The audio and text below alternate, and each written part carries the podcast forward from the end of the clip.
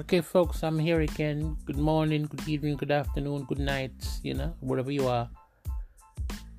I'm going to look at something which I consider to be very important, and that is taming your tongue. Keeping your mouth shut. When you don't need to talk, don't talk. Scripture will tell you that let your nay be nay and the yea be yea. For whatsoever is more than these come of evil. Matthew 5:37. See, sometimes you're in an argument, you're in a situation, a dispute or whatever. Sometimes you just have to say just enough to shut up the situation. Because if you carry on, it will lead to sin.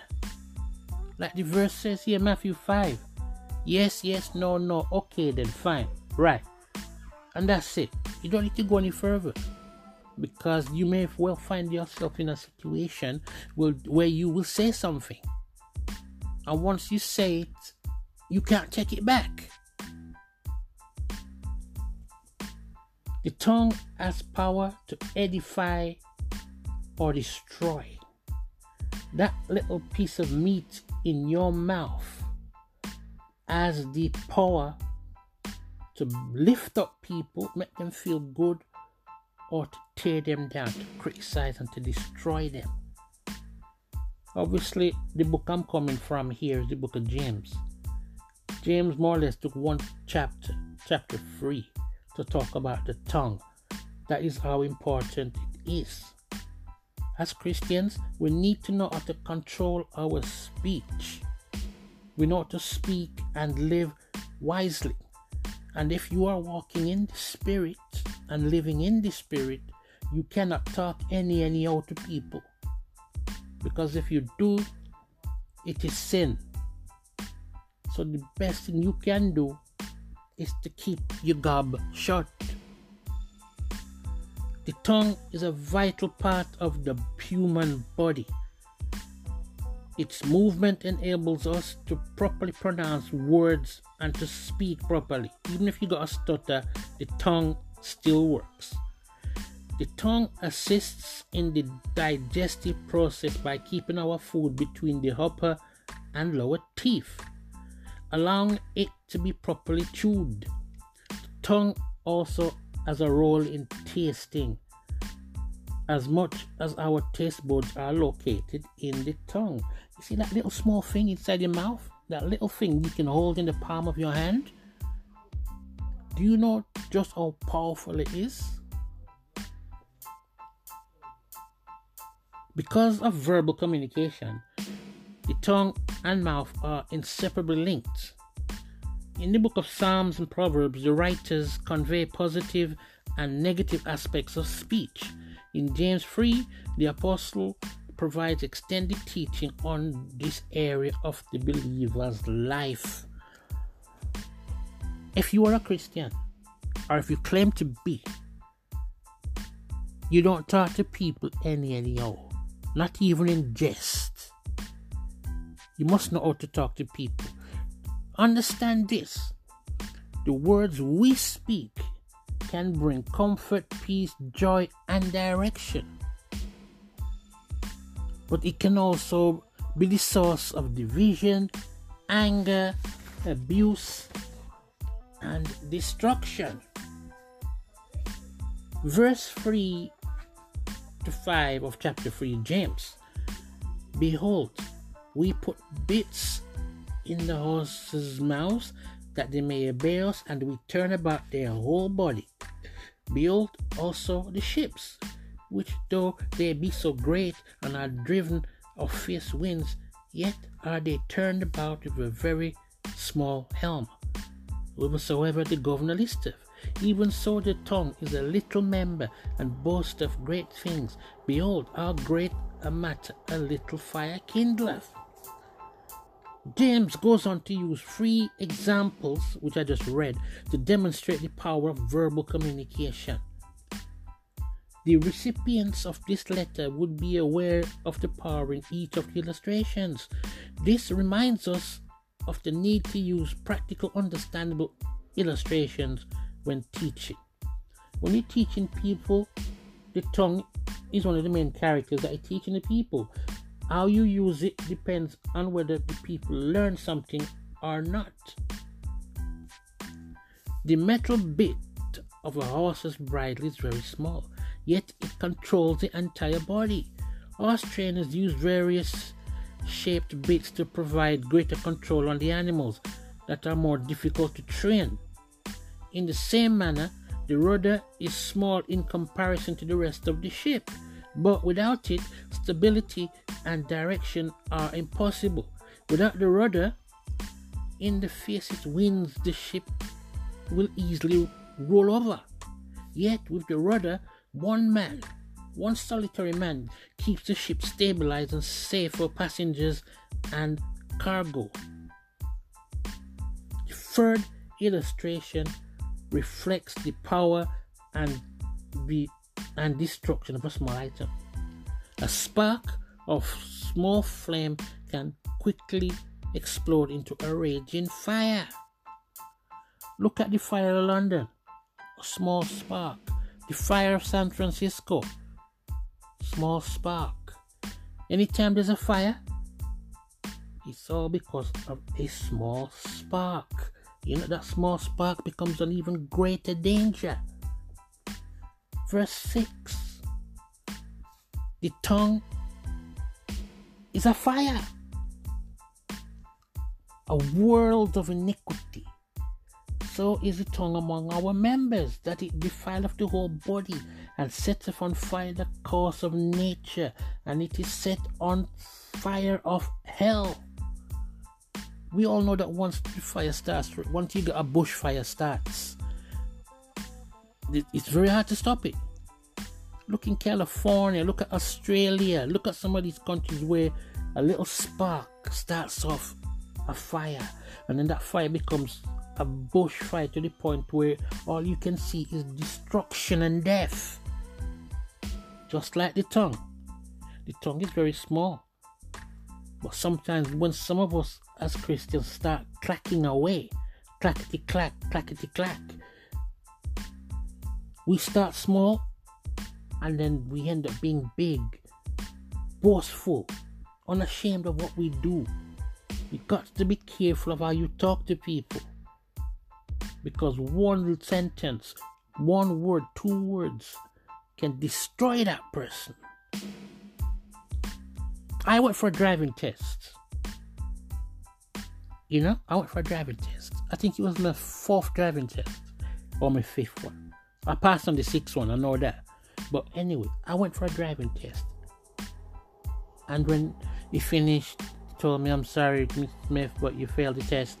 I went home, my dad came home from work and he said, "How are you doing the driving test?" And I said, "I failed." My dad said 4 words to me. To this day I can remember them. Alright, I'll tell you. He was annoyed. But quite frankly, how can I keep on failing the driving test? I'm supposed to be intelligent. I'm supposed to have a brain. I passed on the 6th time, but let's just say, after I went home the 4th time, and I failed, he said to me, "You are no good." He said it under his breath, but he said it loud enough to break my heart. He didn't say, "Okay, son, better luck next time, you'll get it right the next time, you'll pass the next time." He said to me, well, he said it under his breath because he was annoyed. He expected me to come home and then say, "Oh, I passed the test, Dad. Well done, son." He didn't. He said, "You are no good." And you know what? That small tongue in his head set off a spark which destroyed everything.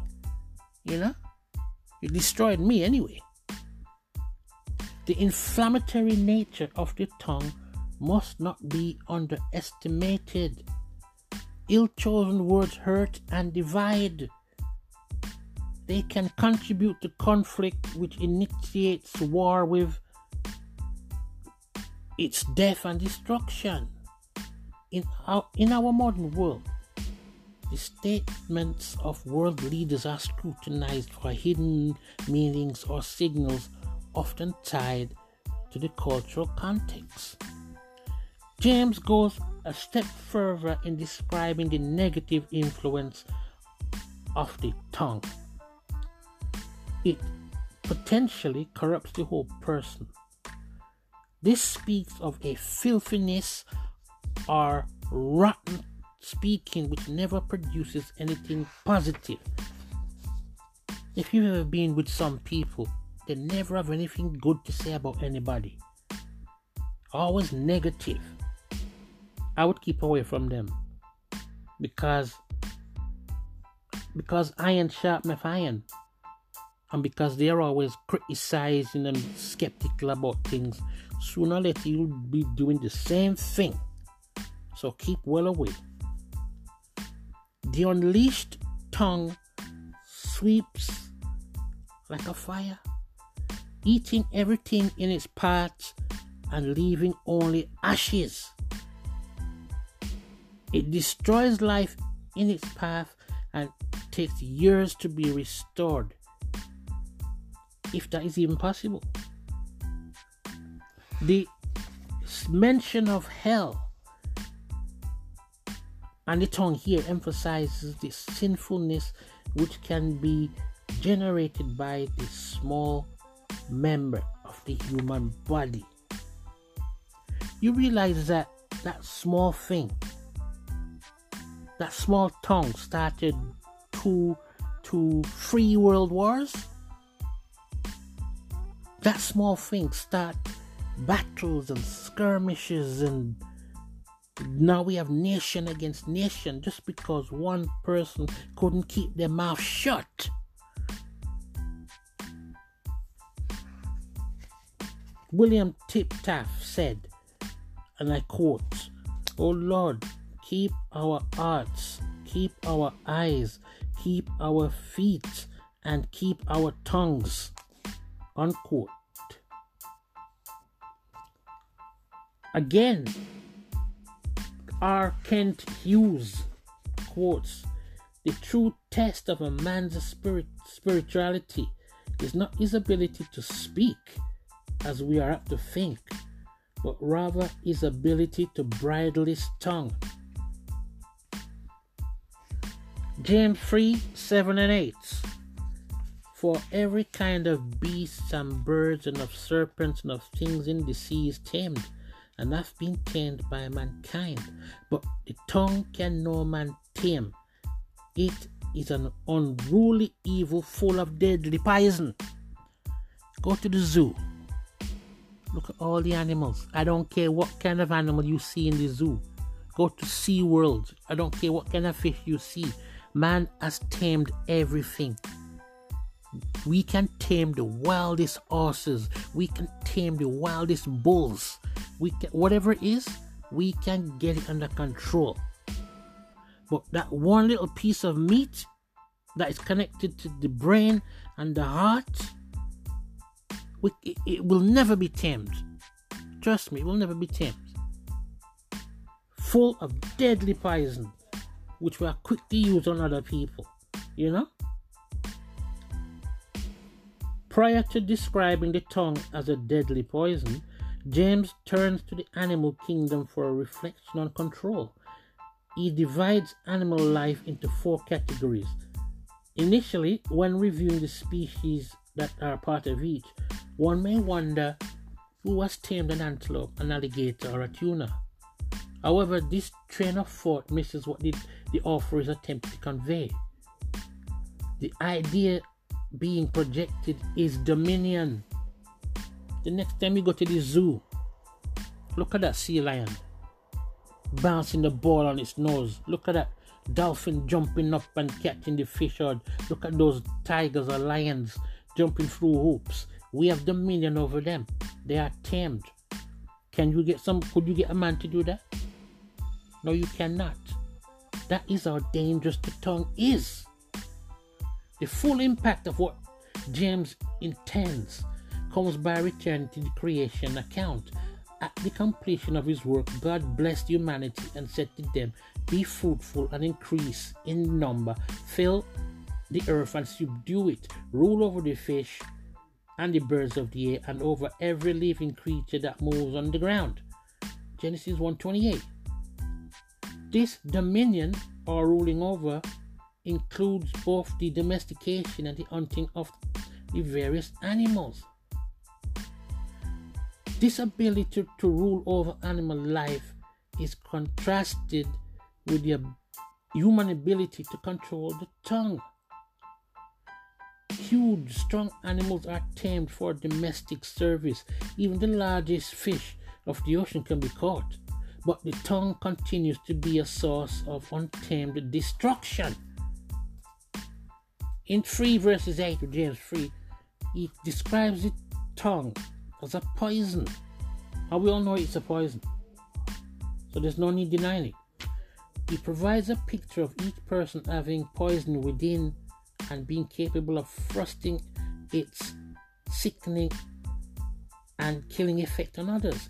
In the same way, we need an outside substance sent to neutralize poison. We cannot bring our tongues under control without outside intervention. Words that seemingly slip out are reflective of the untamed nature of this member of the body. You shout at somebody a cuss, bad word, you use the F word, you use the C word. Oh, sorry, it just slipped out. Did it?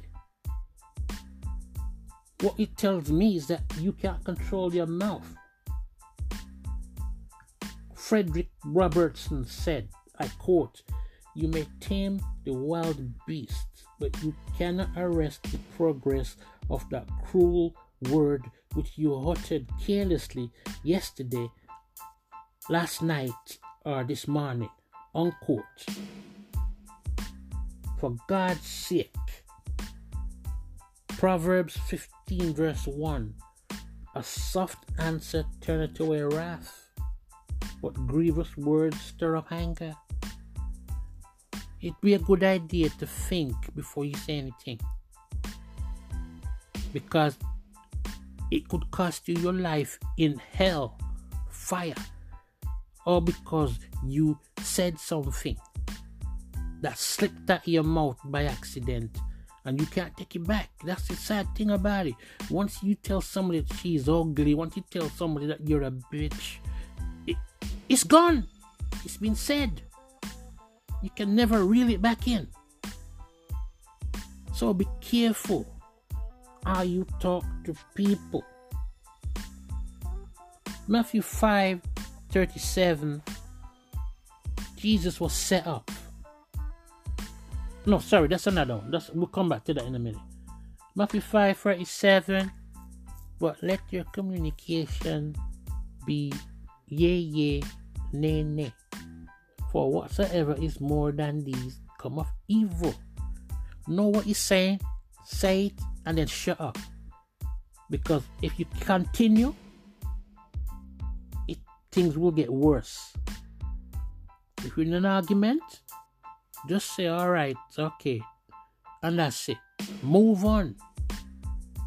If somebody's trying to make a point, as well as trying to get on your nerves, because some people know which buttons to press. And in pressing these buttons, we automatically start to come back. So tit for tat. You said this. You said I'm ugly.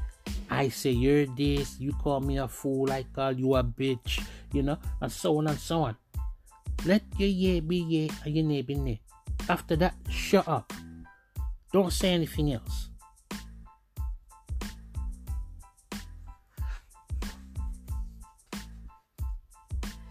J.I. Faker said, and I quote, "Not until we have become humble and teachable, standing in awe of God's holiness and sovereignty, acknowledging our own littleness, distrusting our own faults, and willing to have our minds turned upside down, can divine wisdom become ours."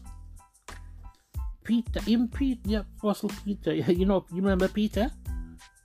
Before he was filled with the Holy Spirit, Peter was a right. He was a right fog. He was quick to speak his mind. He let the tongue go loose like a bull in a china shop. He didn't care. Once he received the Holy Spirit, he became a new creature. If any man or woman be in Christ, they are a new creature. Old things are passed away. All things have become new. So what you used to say to people, you know, back in the day, you shouldn't be doing it now. In fact, I would go as far as to say that in some cases, if people rile you and they get on your nerves, they get on your last nerve, bite your tongue. Bite your tongue and hold on to it. Because you know and I know that if you don't bite your tongue, it's gonna go loose.